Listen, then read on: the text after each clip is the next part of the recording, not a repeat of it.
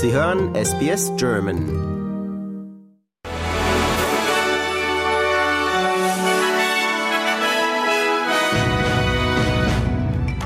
Sie hören den SBS German Newsflash an diesem Donnerstag, den 18. Januar. Mein Name ist Daniel Georgakos. Außenministerin Penny Wong bekräftigte die australischen Forderungen nach einem dauerhaften Waffenstillstand in Gaza. Sie räumte ein, dass der Weg zum Frieden schwierig, aber für alle Zivilisten in Gaza lebenswichtig sei. Außerdem forderte Wong die sofortige Freilassung aller Geiseln und verurteilte erneut die Angriffe der Hamas vom 7. Oktober. Die australische Arbeitslosenquote liegt den zweiten Monat in Folge stabil bei 3,9 Prozent. Das geht aus den Daten des australischen Statistikamtes hervor. Die Zahlen zeigen aber auch, dass im Laufe des Monats mehr als 65.000 Arbeitsplätze verloren gingen. Der größte Rückgang seit 1993, die Corona-Zeit ausgenommen. Das US-Militär hat Medienberichten zufolge erneut Ziele der Houthi im Jemen beschossen. U-Boote und Kriegsschiffe hätten Raketen auf Stellungen der Islamisten abgefeuert. Es war der vierte direkte Angriff der Vereinigten Staaten und ihrer Verbündeten auf die Houthi innerhalb einer Woche.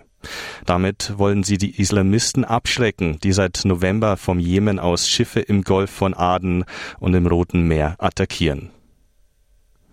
Der britische Premierminister Sunak hat sich im parteiinternen Streit über die künftige Asylpolitik vorerst durchgesetzt.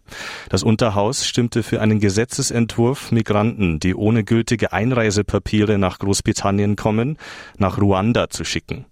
In dem zentralafrikanischen Staat sollen die Betroffenen dann Asyl beantragen und erhalten.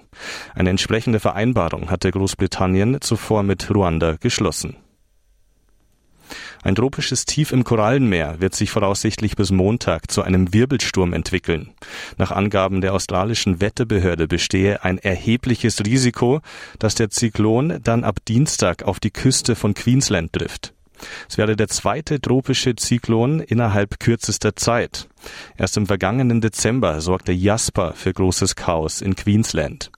Den Gemeinden an der Ostküste von Queensland wird empfohlen, sich über die Vorhersagen und Warnungen auf dem Laufenden zu halten.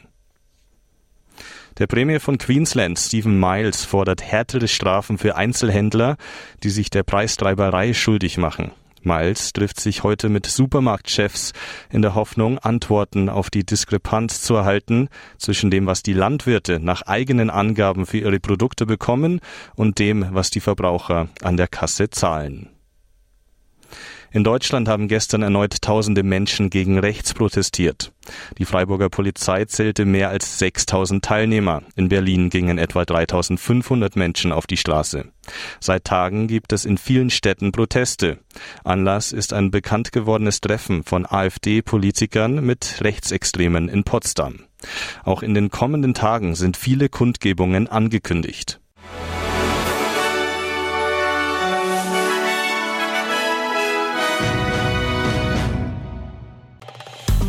Liken, teilen und kommentieren Sie unsere Inhalte bei facebook.com/sbsgerman.